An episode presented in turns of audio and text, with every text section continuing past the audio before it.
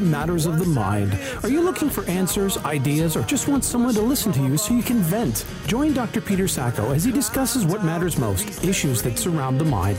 He gets to the heart of the matter when it comes to issues involving anger, depression, addictions, fear, anxiety, relationships, sex, abuse, bullying, and everything concerning you. And now, here's your host, Dr. Peter Sacco.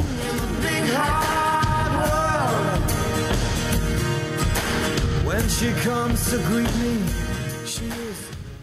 Well, hello there, and welcome to this Wednesday. I'm Dr. Peter Sacco, the Canada Psych Doc, and welcome to Matters of the Mind.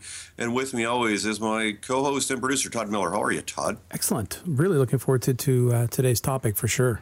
Yeah, absolutely. They say that money makes the world go round or doesn't make the world go round. But depending on what you're seeing out there nowadays, the amount of technology, technological toys and bling and keeping up with the Joneses, I think, is not a thing of the past. I think it's still ongoing. Would you agree, Todd? Oh yeah, there's uh, especially with the teens. You know, the teens are all about you know, oh Becky got the iPhone five, I've got to get, I've only got the 4S. You know, or they got the big Samsung with the six inch screen, and you know, uh, it's all about keeping up with the Joneses. And I think while it was present in in my generation, your generation, I think it's even become more pronounced with uh, our younger generation. Absolutely. In fact, you know, a lot of people will say this, and it's kind of interesting because we're going to talk about this. Some people believe, uh, especially since the law of attraction, law of intention got re released about 10 years ago and became really popular, that the spiritual component is more important than the tangible material component to happiness. However, there are some of those that'll say, really? Because if I have money, then I can actually fulfill my dreams and help other people people fulfill their dreams, Todd. So, what we're going to talk about today is I guess to start the show out after our first break is Maslow's hierarchy of needs. For those that have never heard of the famous Abraham Maslow, he created this beautiful hierarchy, this pyramid, that shows how fulfilled we are in terms of our life. And then later on our show, we're going to have the great Kevin Murdoch, who is Division Director for Investors Group Financial Services, sharing his opinion on the matter. Yeah, so much of the financial, and I thought uh, Kevin would make a great guest. He's he's uh, a very um, outspoken, um, uh, you know, former financial advisor. And now he manages all the other consultants that uh, that help us with our financial planning. So we're going to try and, and demystify a little bit about what financial planning is, and then relate how finances really impact several of the the basic needs that are on Maslow's hierarchy, and you know how they can reduce stress and and allow you to do so many other great things with your life. You know what, Todd? I think there are going to be people listening today that, you know, some people go, my gosh, you know, this finance thing, I don't want to hear about it because I'm tired of it because I've just gone through tax time and it's tax season. And you know what? There's a lot of people that are going to actually be getting money back. So maybe exactly. just listening to what Kevin has to say about finances could actually set your future on a better par. Kevin is a is a wizard with the numbers, so we're going to get him on the line. You are, of course, listening to Matters of the Mind. The doc is online on Listen Up Talk Radio at talk-radio.ca. We'll be right back. Hi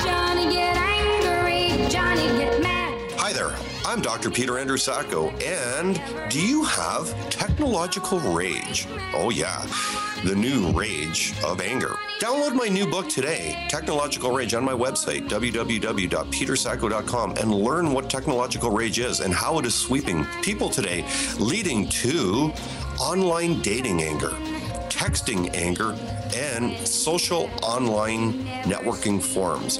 Hmm, did you ever think you might get angry texting, Facebooking, or online dating? Maybe you never thought it would happen to you, or maybe you know somebody that has this and you just need to understand it a little more. Johnny, show me that you care, really care for me. Welcome back to Mental Health Matters with your host, Dr. Peter Sacco.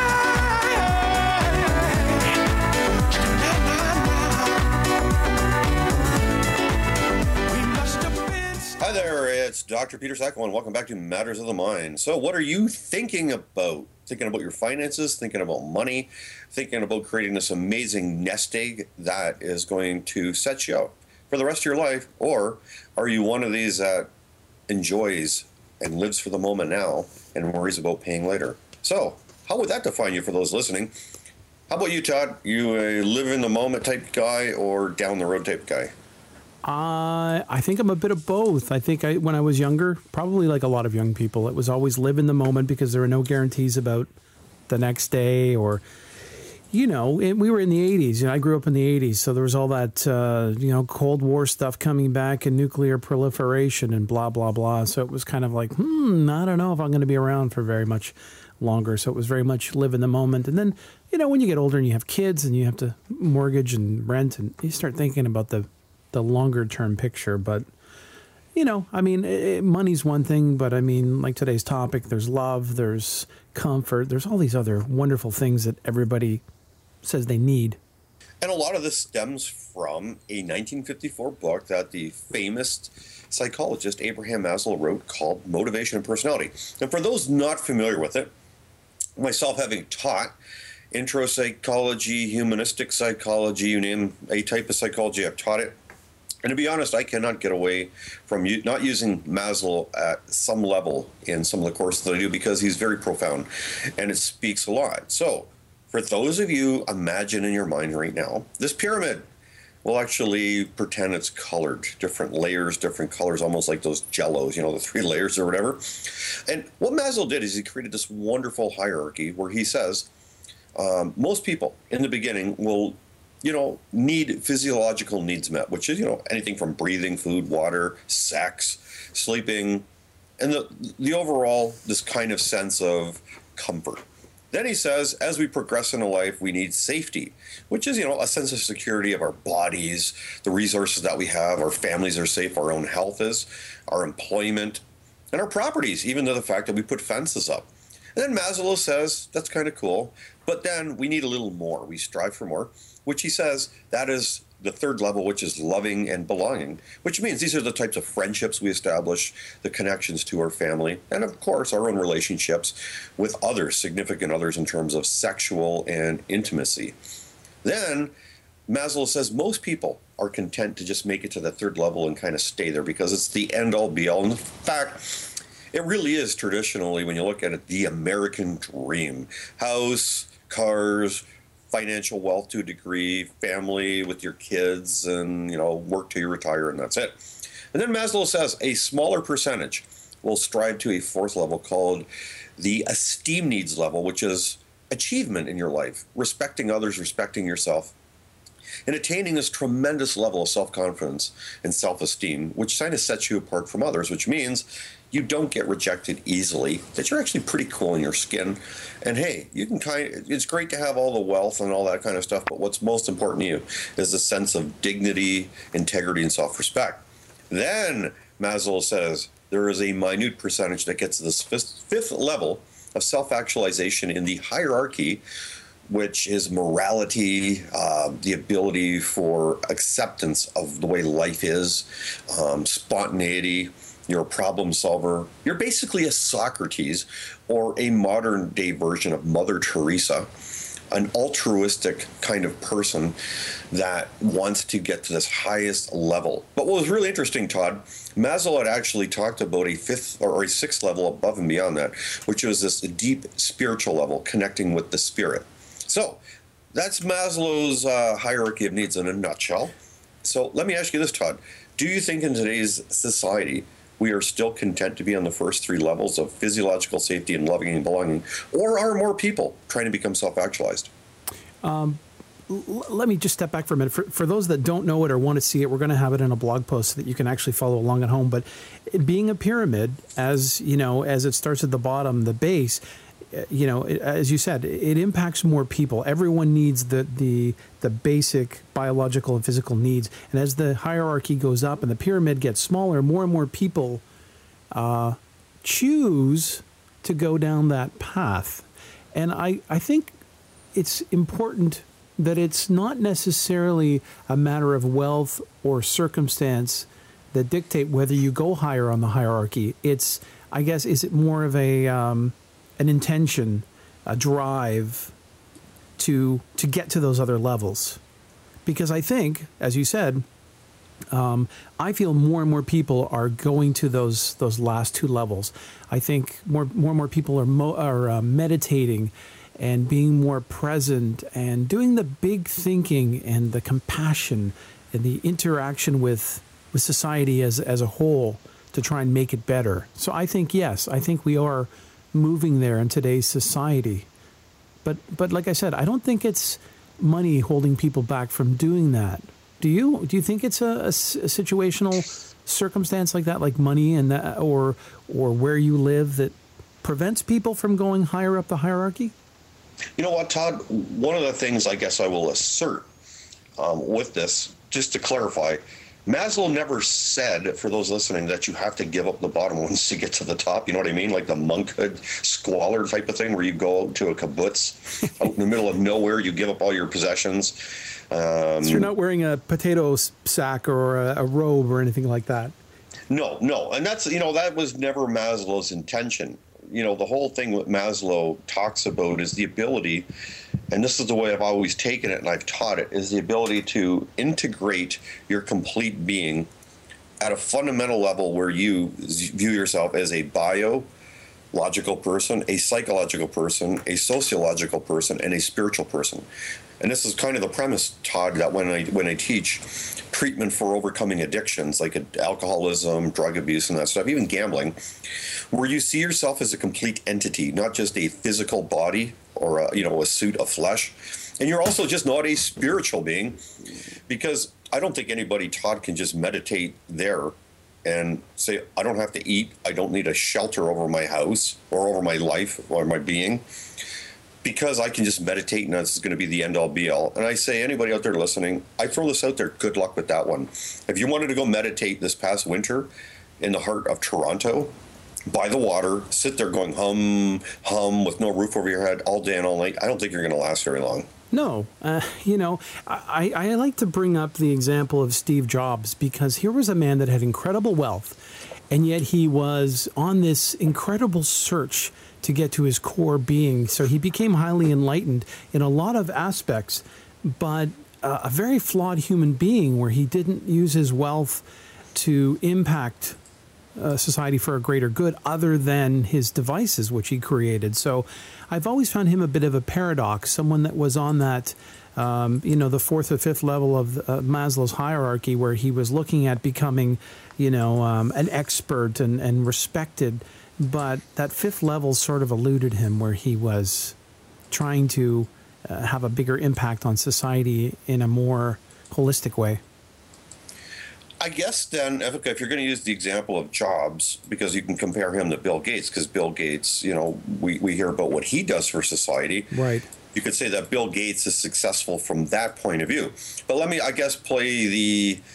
I'll stir the pot here a bit, Todd. okay If a person is doing this to be the ultimate philanthrop- philanthropist, you Yep. know what I mean? Yep. Where they want to give, give, give away, are they doing this then uh, because it gives them this tremendous sense of satisfaction, which kind of in a roundabout way completes them psychologically? And if that really is it, um, is it still to a degree they're using their wealth to accomplish this? Like, would they be able to do it in some other way if they didn't have the wealth, let's say? Would they be out there being a volunteer selflessly? Because the example I use, and I've talked to students about this, I believe that during my time, I was a lot younger, Mother Teresa is one of the most profound, influential people that has walked this earth during our generation.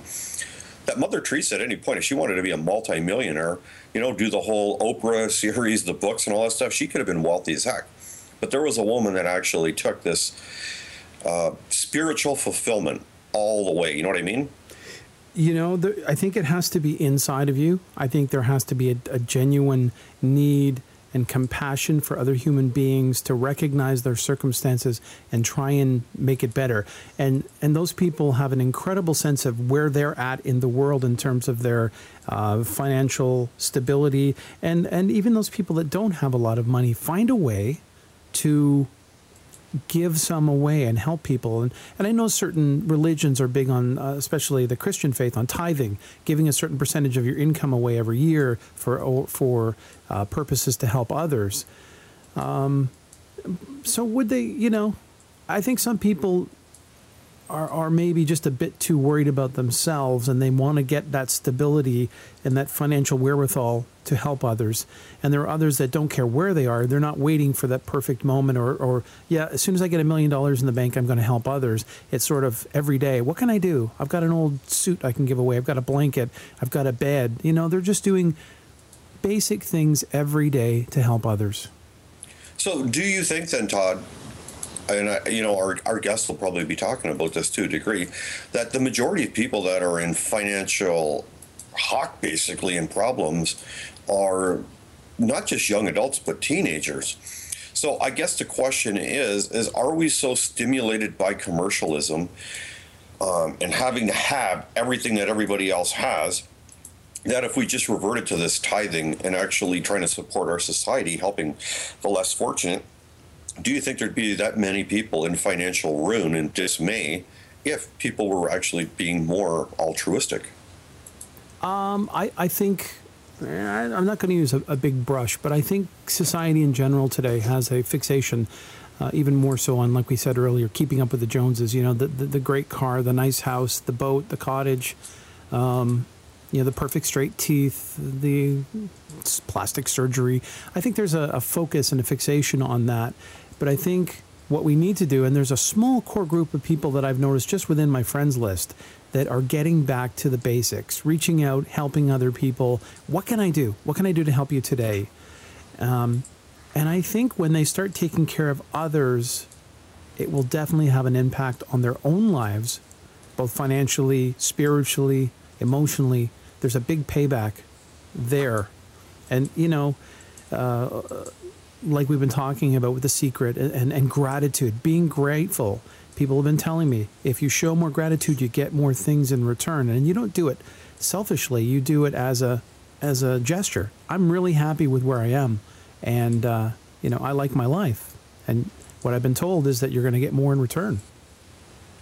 And, and that's part of it, I think. You know, where you look at it, part of, indicative of the problem, where it's See, I'm one, and I'm I come from the Jack Canfield school of thought because I'll say point blank, Jack has been a mentor to me, and I appreciate and love everything Jack has said because Jack is a walking successful person, but Jack is somebody that lives with an attitude of gratitude and he subscribes to giving. And some of my other uh, mentors that I have, like Robert Schuller, and that have taught me that. And I guess one of the things that's interesting with this is living with an attitude of gratitude, Todd but also, I don't believe in just being, and this is where it's really a slippery slope. I don't believe in living in a status quo existence of contentment because I think at that point there, you never live to your fullest potential. And this undermines everything that Maslow is saying. Because if you say, okay, uh, the example, and I, I, don't know if it was Canfield that it brought this up, um, or it, it could have been Napoleon Hill where you, you have a salesperson that they make each year almost without a word of a lie 90,000 bucks. They keep making it consistently. Mm-hmm. And I remember reading the story, the guy was making Bumkiss for the first eight months, made maybe 10,000 bucks. Then, whoa, right in the last quarter, makes it 90,000 bucks. Then the next year comes Todd. The guy makes something like 65,000 bucks within the first two months. Then for the rest of the year, he only goes on to make fifteen thousand bucks. So is it a matter of uh, you know the deck of cards, the hand you're being dealt with? Is it just misfortune, or do you get to this point of contentment? You basically put the car on cruise control right. and say, I, am okay where I am. I don't need to do anymore." And I remember, I think it was Jack that brought this up that you're going to get at thoughts where thoughts go, energy flows. So you're going to get to the level that you deem acceptable to yourself. So always think greater things for yourself because you'll achieve greater levels. And Tony Robbins used to talk about this. And by getting to greater levels, not only are you doing this to achieve it for yourself, but then it gives you the means, not only financial, but also the influence within society to help other people accomplish and live their dreams. Yeah, and that's what we were talking about earlier. Most people are satisfied with getting to the third level. Okay, I've got the nice car, the nice house, the great relationship, kids are great.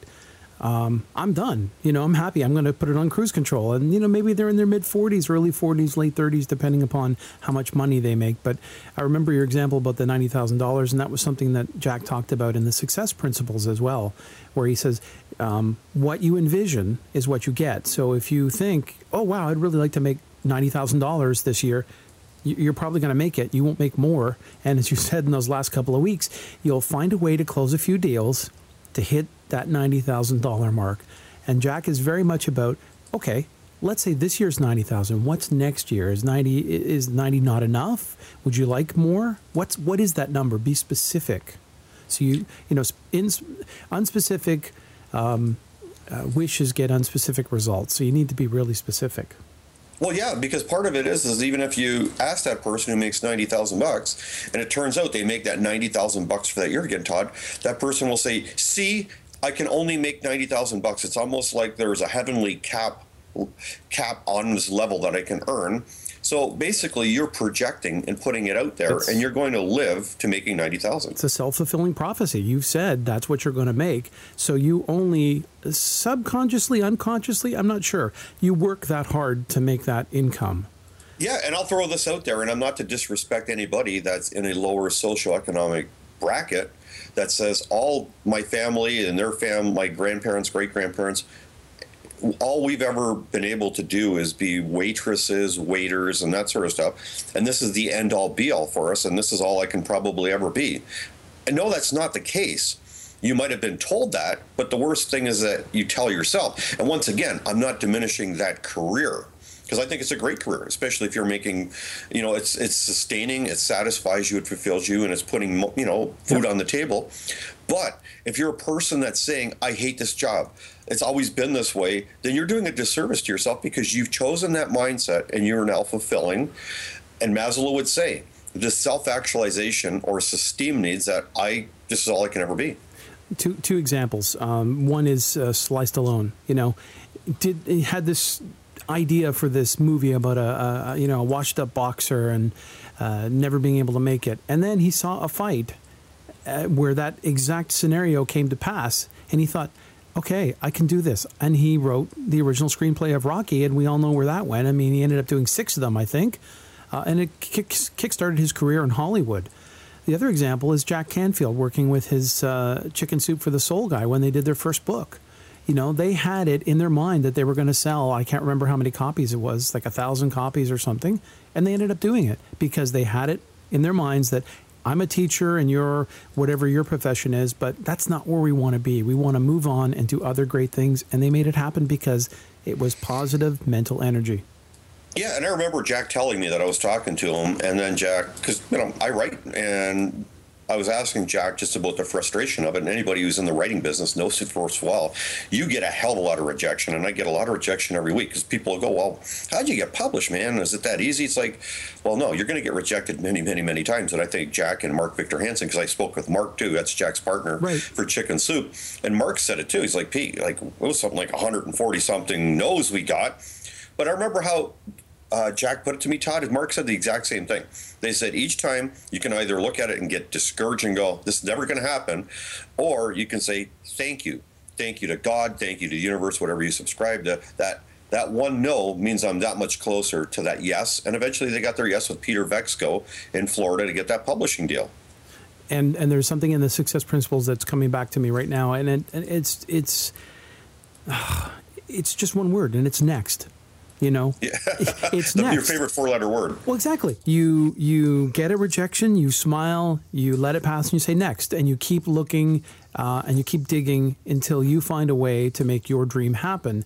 And if you are you know a waitress or a server or someone that is trapped in that job as as dr sacco says it's not it's not a dead end you know? Someone had to change their story or else we wouldn't have had an oprah we wouldn't have had a tony robbins a jack canfield a sylvester stallone. They changed they didn't change the backstory. They acknowledged it and said okay it, my story changes from today.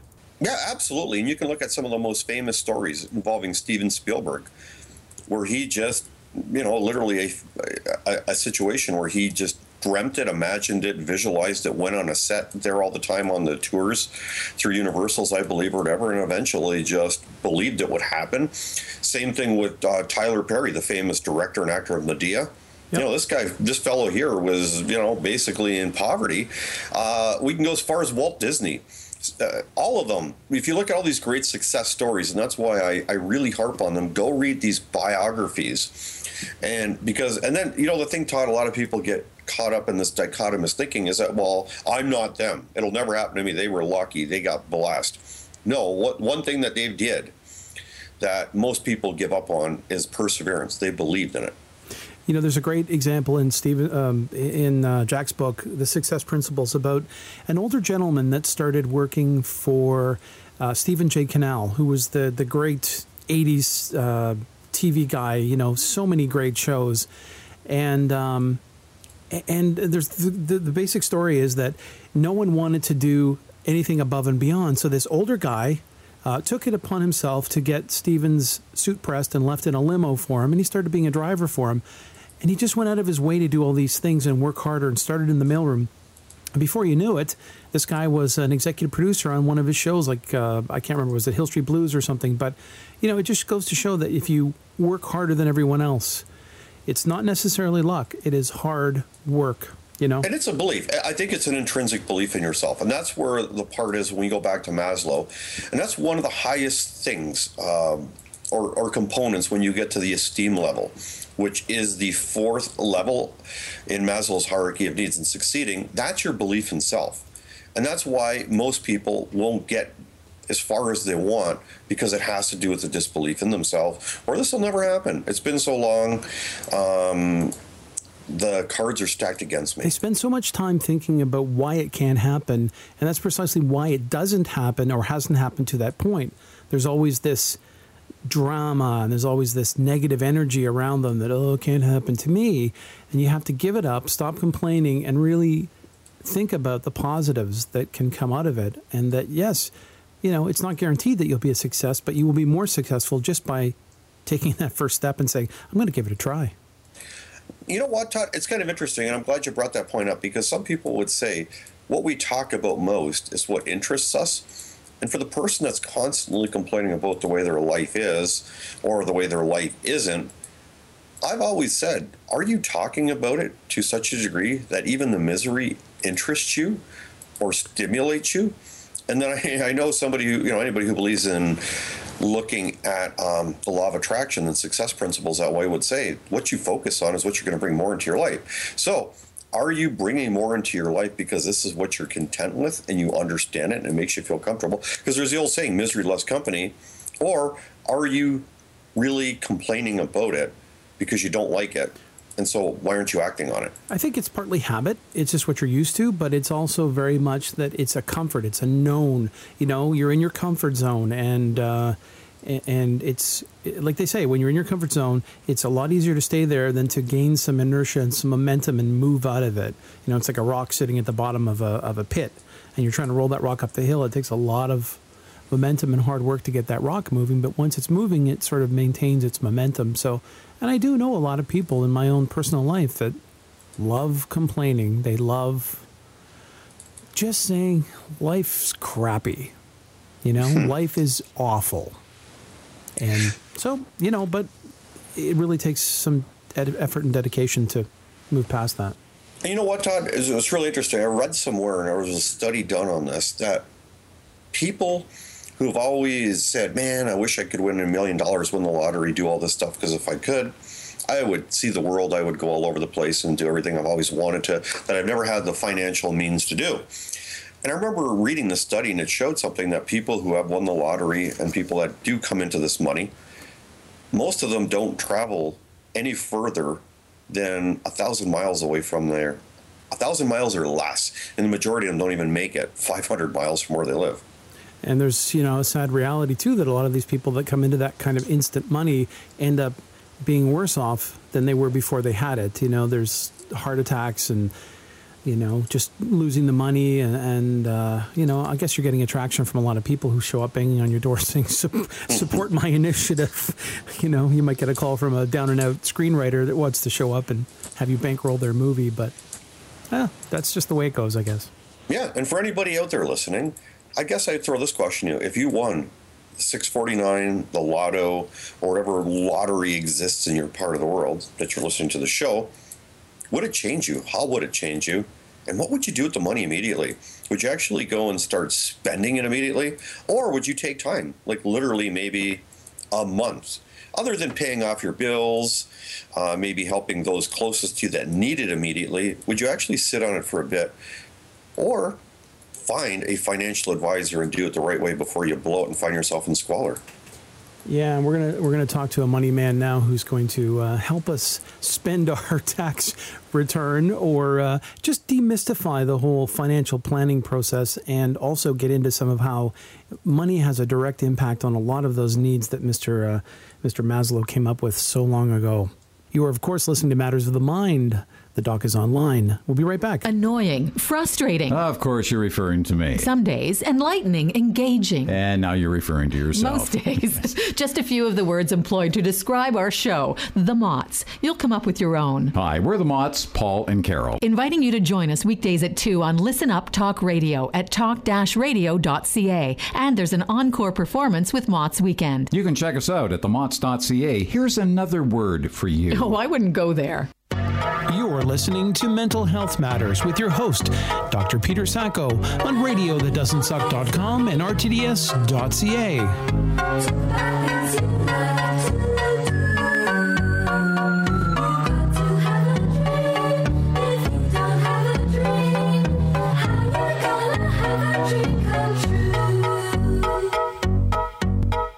Well, hello there. It's Dr. Peter Sacco, Canada Psych Doc, back on line here. And as we were talking before we went to break, we're talking about finances today, living within your means or living outside your means and getting in a massive trouble, even going bankrupt or being really miserable. So, for the millions out there listening, we know it's tax season and some of you are going to be getting your money back. So, what better person to have on here than our great guest, Kevin Murdock, who is the Division Director for the Investors Group Financial Services. Hey there, Kevin. How's it going? It's going great. Going great. Thanks for having me. So, Kevin, I'm going to throw you uh, maybe a little bit of a lob ball. We'll, and get you a to start, yeah. We'll get you easy here. We're not going to get you switch hitting right from the get go from both sides of the plate. So, Kevin, I guess the question is I'll throw it there. Would you say that today's individual, you know, you're in Canada, but the bottom line is Canadians are much like Americans, like Europeans, like Australians all around. Do people really live within their means nowadays? Uh, no, not. th th I think they can, but they don't do a very good job of it. I think. I think it's funny when I get asked the question. Um, I'm often asked is who do I think is my biggest competition from a business point of view, and I think they think people assume the answer is going to be you know a bank or some other financial company. My answer is Walmart. And, and that's what they ask. They ask. That is the response I get. Hmm. They say why? I say because if Canadians did, and I don't mean to say stop going to Walmart or those stores, but giving up a little bit of instant gratification for some future planning, they would find that over time, and in a lot less time than they might think, they'd actually have enough money to do both. But they can't. They can't stop getting that extra thing at Walmart, that impulse thing. Okay, I'm really intrigued by this. What would that thing at Walmart be then? Are we talking Oh, I mean, something that and they I don't want to pick on Walmart, so please don't have the lawyers call me. um, it's just about buying something for today. Like a knickknack, even like, going oh, to a I don't know, dollar it could store. be a boat. Oh, a boat. It could be a boat. It could be anything. It's. I would much rather spend my money today and get instant satisfaction, gratification, than worry about the rainy day in the future. So a, a real example would be I'm walking through a, a, a rather large electronics store, and instead of thinking about which TV I'd like to get and the size, I see a great sale, and I say, "That baby's coming home with me today." Yeah, and there's nothing wrong with the TV at home. Exactly. and you just it's that and i guess it kind of ties into i think you guys were talking about maslow's is that you know that esteem that that social you know what the joneses have and they don't do enough about saving money for their own And when I say future, that future could be anywhere between five years to 30 years in the future. There are too many people that have a um, the mindset that I need to reduce my debt and eliminate it before I can start saving. That's- And okay, That's so a pretty let- common let- let- misconception. Yeah. Yeah. So, and first, I just want to qualify anybody out there with the last name Jones. I'm sorry, we're not really picking on you. It's just a- We've been talking a lot about yeah, them. yeah. That's what we're going to get is emails about Jones. So let me ask you this, because this is something that has come up often that I hear about, Kevin. Yeah. What is more detrimental? Is it the small stuff that people buy at these department stores, even dollar stores that are menial in the moment, a dollar here, five dollars there, but they're doing this consistently over a month, then months, half a year, a year, or is it the big boat? What Well- sets you up for bigger disaster? It's the it, it's a combination of both, and I'm not trying to fudge on that answer. But when I sit down with a family or clients, what we do is what one of the things we do is their, their monthly cash flow.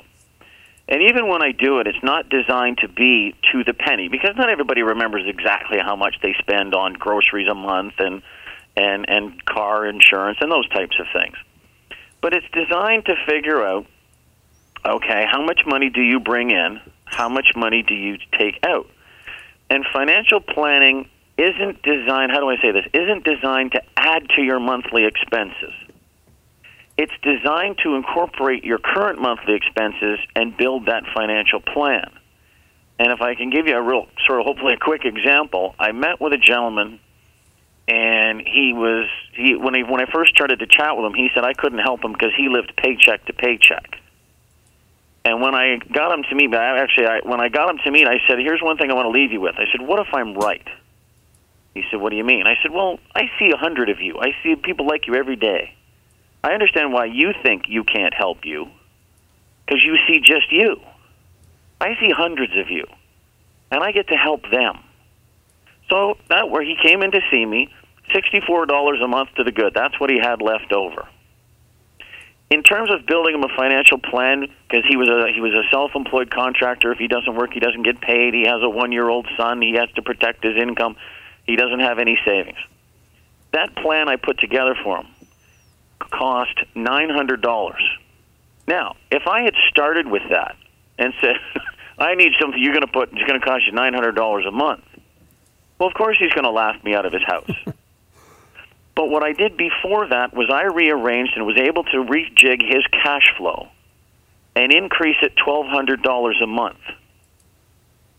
So he went from $64 a month to $1,264 a month. And it was funny because when I when I met him again to show him his options, I said, "Okay, if I put $200 a month into your pocket and make this $64 264, are you going to be happy?" He said, I'd be bloody ecstatic. I said, okay. If I do that, you're going to be a client. He says, absolutely. I said, okay, here's 1200 And when I showed him that it wasn't, you know, smoke and mirrors and this was real, he got, you can imagine how excited he got. And I said, whoa, whoa, whoa, whoa, whoa. You said you were going to be happy with 200 And hmm. that's when I showed him the plan that I put together that cost him 900 so not only now does he have security he's not going to be rich by the by anybody's dreams but he's going to be much better off than he was before we chatted.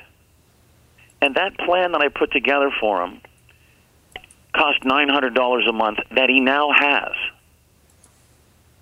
so he ended up having all of these things in place that he didn't have before that he knows he needs and at the end he still he had actually $300 left over a month in his pocket So was that a combination of cutting back on the, the small daily expenses that he was frittering money away, or how did you piece that together? Well, in that particular case, there were two options for him. One was what we call a consolidation loan. And in his case, he had three different types of loans, we'll call it. He had a he had a car loan, a boat loan, and some and credit card debt. So he's paying three different amounts of money for three different loans on three different interest rates. So we gave him, and I think if I remember correctly, the total was around about forty-five thousand dollars owed on these three things. He, based on the way he was going, he was going to be debt-free, with the exception of his mortgage, in seventeen years. The plan I put together for him, he'll be debt free with the exception of his mortgage in five years. Wow. Hmm. Okay? And in that little consolidation loan, I took the three loans totaling 44000 turned it into one loan. And that payment, the three payments totaled about $1,400.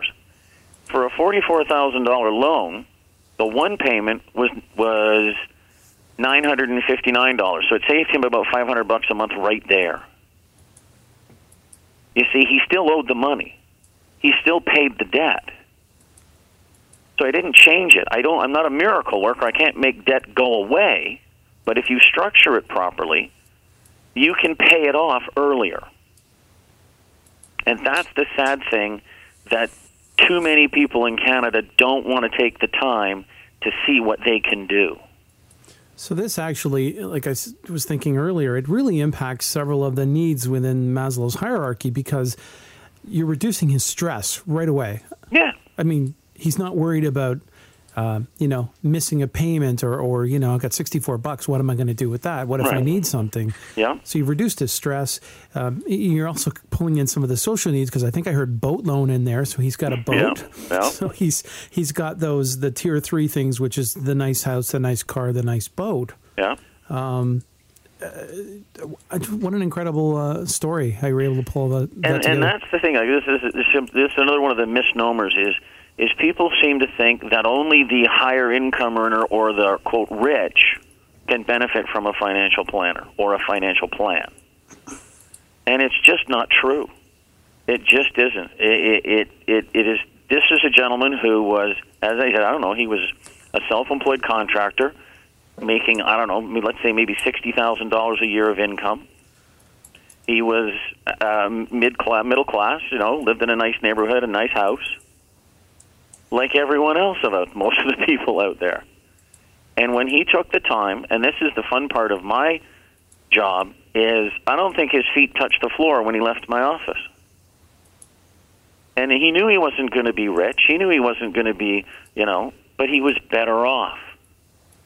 And that's what financial planning is. If I can give it to you in a little nutshell, people start in their lives as they go through them, and they want to reach a retirement age, and let's just because it's the legal age, let's use 65.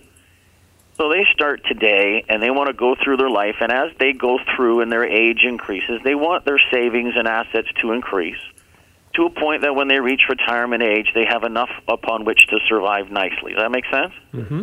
Okay, but the reality for most people is they end up somewhere short of that goal. Is that a fair statement? um, yeah. Okay. Financial planning, its goal, its function is to fill that gap. It's to bring people as close to that gap as they can to where they want to be. If you if you thought about it in a, in a graph form, bottom left-hand corner is where the time and the money start. And as they start going up and to the right, they get that gap widens. So if you wanted to, that's why time, by the way, is the single most important factor in a financial plan.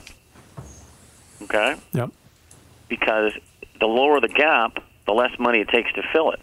That's why I believe many Canadians in their senior years sell their house. It's the biggest asset they have. And they need that large sum of money to fill the gap. Because they're $800,000 short of their retirement need. So my question to everybody out there and to all my clients is would you like would you what's your choice? Would you rather sell your house because you want to or because you have to? That's a pretty easy one to answer, but Right. until you're in that situation, it becomes a bit harder. Exactly. And the thing is, where the reality comes into it is, and when I ask a lot of people, they say, How long have you been living in that house? And for the most people, they've grown up, they've raised their children there, they've lived there for 20 years or more. I say, You can't tell me you're not comfortable there. But no one's going to come out and say to their friends and family, I don't have enough money to retire, so I have to sell my house. They say things that we hear every day. Oh, the kids are gone, the room, the house is empty, I don't need the space. That's all true. But are they really selling their house because they want to or because they financially have to? So what? So would you say this? I guess, Kevin, in a lot of ways, when people would come and see you, Mm-hmm. it's like a lot of people don't go to the dentist until they have a toothache. So when they come to see you, it's usually they have a financial toothache. Yes. So it's a procrastination thing. Yes. I'll get around to it one day. I'm retiring on Thursday. It's Yes. now Tuesday. Yes. I need some retirement savings in two days. Go ahead, miracle worker. I want to go back a couple of minutes to a comment you made, Todd, or a question you asked, because another example in my life, I think, addresses that. And that was are they talking about the big ticket item or the day to day expenses?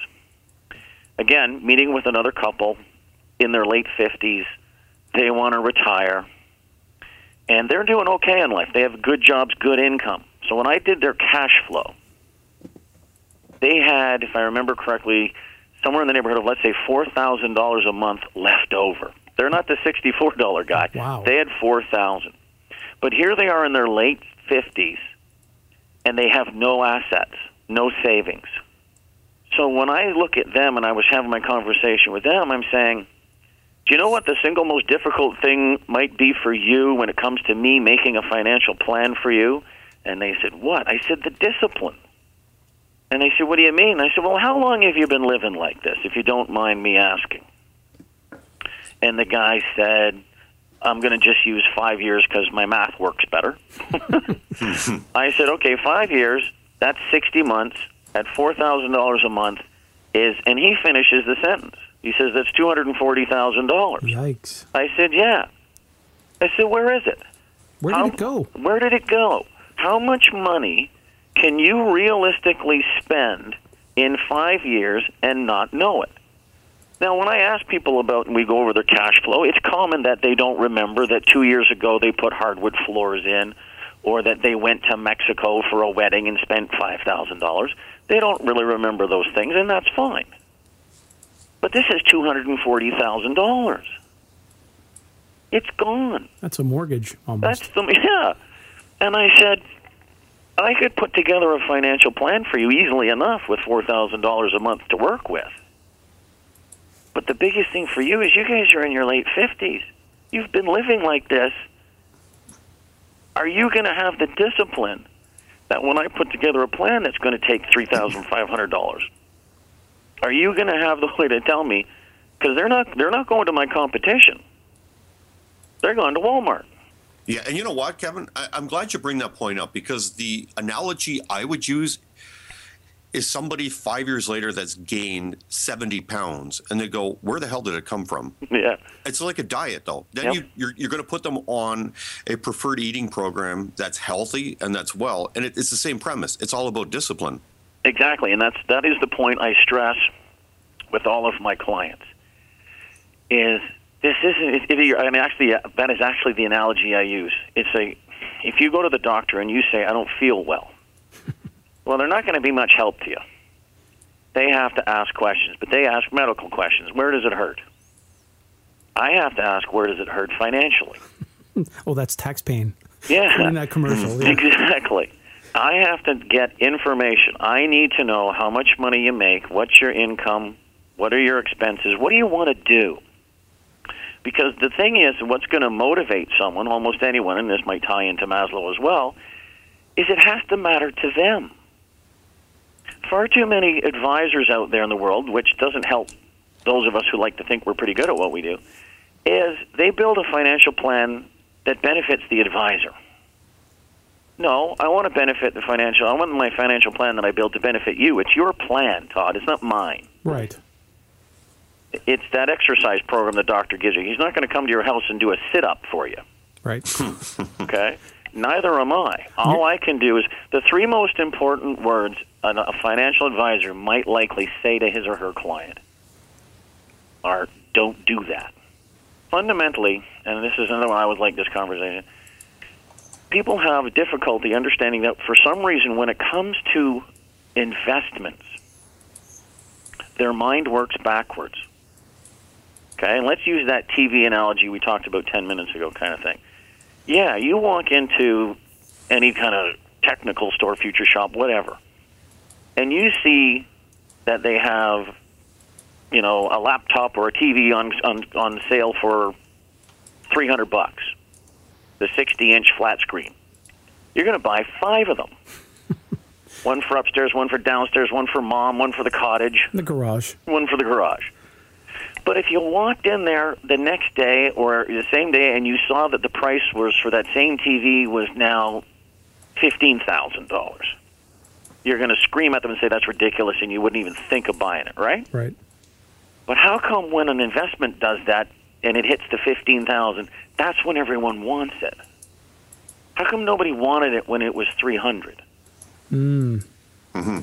And I look at them and I say, that's the biggest problem when it comes to investing. All of a sudden, your mind works backwards. I don't want that. That's three hundred dollars. Okay. I want that. It's fifteen thousand. But if I make it a TV or a toaster, you think I'm nuts trying to sell you that. Right. So, just going back for a second, it takes the discipline and the mindset to do this. It's for, for you to get them to realize that it has to be important to them Yes, for it to be successful. correct. Or otherwise, then it's just, like you said, short of showing up on their doorstep every month to grab the 4000 from them and go and head to the, you know, whatever you're going to stick it in, they really need to get that level of competency and self sufficiency to make it happen monthly. Yes, and and and to do that, what they have to, what people have to be able to do, is understand that the burden of debt and the payment are not the same thing. People have this mindset that their mortgage payment, for example, is a financial burden to them. Okay? Mhm. But then I'll ask them this question. If you had, let's say, I don't know, for the sake of conversation, let's say you owed $150,000 or more on your mortgage, and you were paying $1,200 a month for your mortgage. Is that $1,200 a month a financial burden to you? And everybody says yes. I say, okay. If you had, oh, I don't know, let's say $125,000 of savings or assets in, you know, easy liquid form. Talking whiskey, scotch, what are we talking? yeah, yeah, yeah. Okay, liquid cash, Oh, my okay, friend. Liquid sorry. cash. Okay, accessible. If Mm-hmm. you had a hundred thousand dollars sitting in accessible cash for you, would your twelve hundred dollar monthly mortgage payment be a financial burden to you? no, No, but you're still going to make the payment, aren't you? of course. Okay, so you can remove the burden without removing the payment. People make that mistake and they think one is attached to the other, and it's not. So I guess the I guess what it then boils down to, Kevin, is this poor decision making. Well, if I wanted to be mean and cruel, yeah. Doesn't help me if I'm trying to talk someone into some kind of thing. It, you you want to help them make that realization as nicely as possible, but that's where it is. That's where the discipline's going to start. They're going to have to realize that you know what? Yeah, I may have to make some tough decisions on my day-to-day life to improve my future.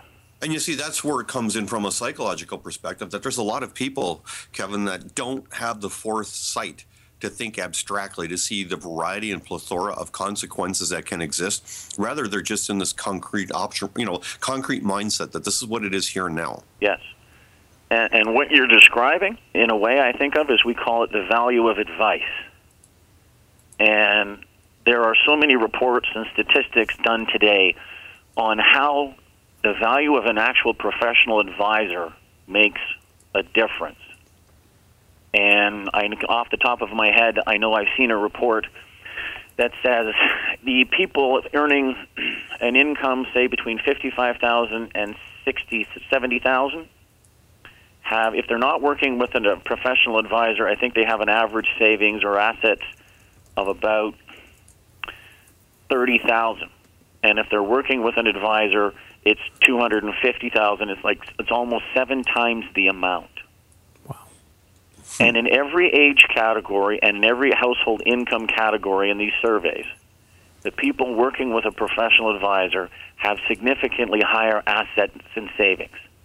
And it's that, uh, maybe it's that self actualization where they have the ability to look for the facts and say, just come and talk to me and explain it to me. They, they've gone past the embarrassment, they've gone past the, the, you know, the feelings of guilt or that they're not good enough.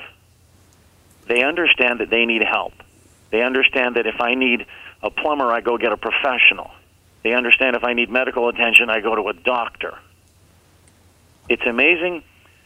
And I laughed. Somebody made a great comment a couple weeks ago about people getting their financial advice out of the Globe and Mail or the newspapers. No offense to the Globe and Mail. And the guy's comment was, "You're going to get your financial advice for something you paid a buck for." Well, you know, it might be two two dollars on weekends. But yeah. There you go.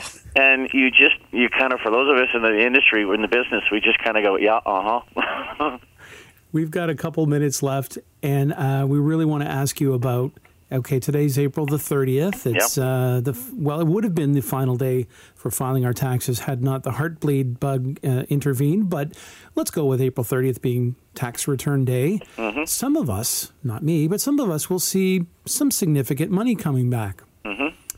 What could we do with that money? What would be a good way to maximize that money coming back to us? Well, uh, that is a, that's a great question.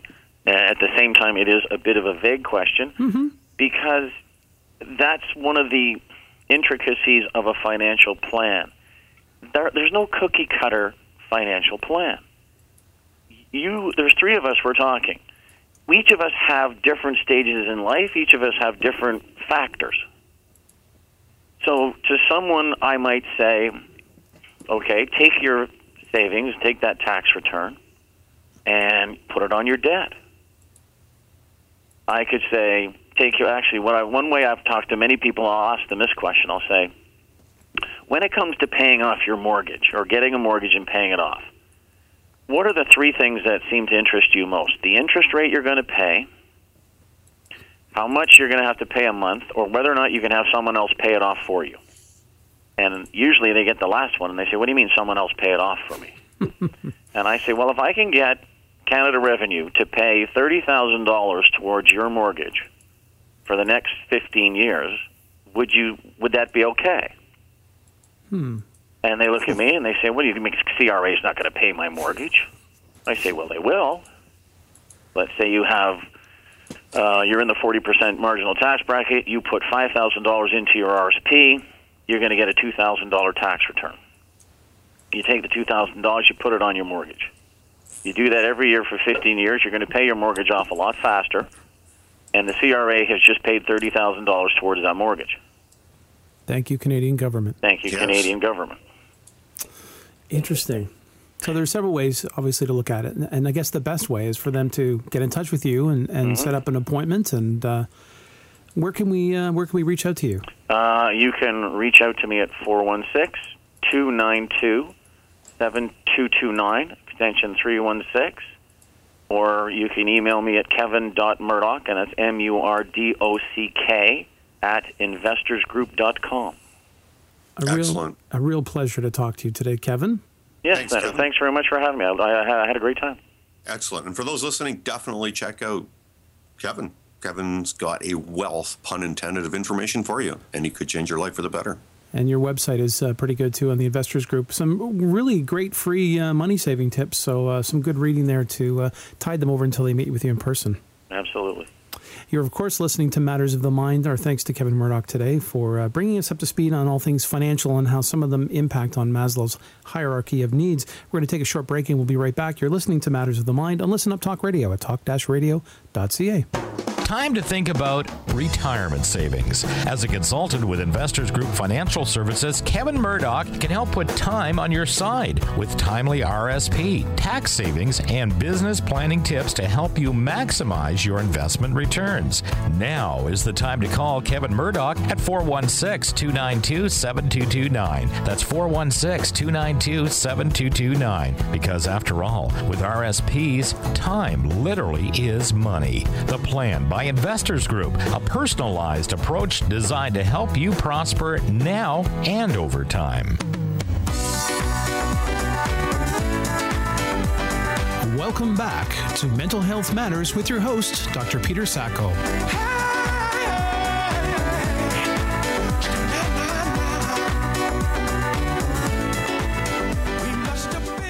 Well, hello there, and welcome back to Matters of the Mind. You know what, Todd? I got to say, I am just absolutely aghast, extremely disappointed that Kevin has left the building. The reason being, as while Kevin was leaving, I got a message on Skype, and supposedly a fellow from Accra, Ghana, contacted me to tell me he has $4.4 million US for me waiting in an account. It's been in there for 72 calendar months, and that he'd like to transfer it into my bank account. Hmm. Sweet. Winning a lottery I was not part of. And because he tells me, this is the best part, that I, Peter Sacco, was killed in an earthquake. He was one of the death victims in March 11th, 2011. So, is this the doppelganger of myself that he's going to send this to? The namesake, and then you get to enjoy the windfalls. And I'm sure you're going to send him some money out of that, right? That's what he wants. Yeah, after Kevin gets through with me. Well, you know, we should get Kevin back on the phone in a future show, and, and we'll plan out how to spend that. Uh, what it, you'll probably get three point three million out of it or something, and uh, you know where we're going to do the show next year, maybe some resort somewhere down south. If I am so lucky, it's kind of interesting. And uh, with that said, all joking aside, be aware of these people, these scam artists. It's ridiculous. They prey. They prey on the uh, the weak-minded. And of course, we don't count ourselves as the weak-minded, do we? Absolutely not. So, for everybody listening today, thank you so much for joining us, and we will be back with another great show. Catch us next Wednesday right here at Listen Up Talk Radio at 8 p.m. And of course, it's on demand the next day. We'll talk to you soon. You've been listening to Matters of the Mind on Listen Up Talk Radio with your host, Dr. Peter Andrew Sacco. Reach him on his website, petersacco.com, or you can reach him through Listen Up at talk-radio.ca. We really thank you for listening. Reach out to us on Facebook, facebook.com slash listen up talk radio, on Twitter at, at listen up talk. We'll catch you next week. You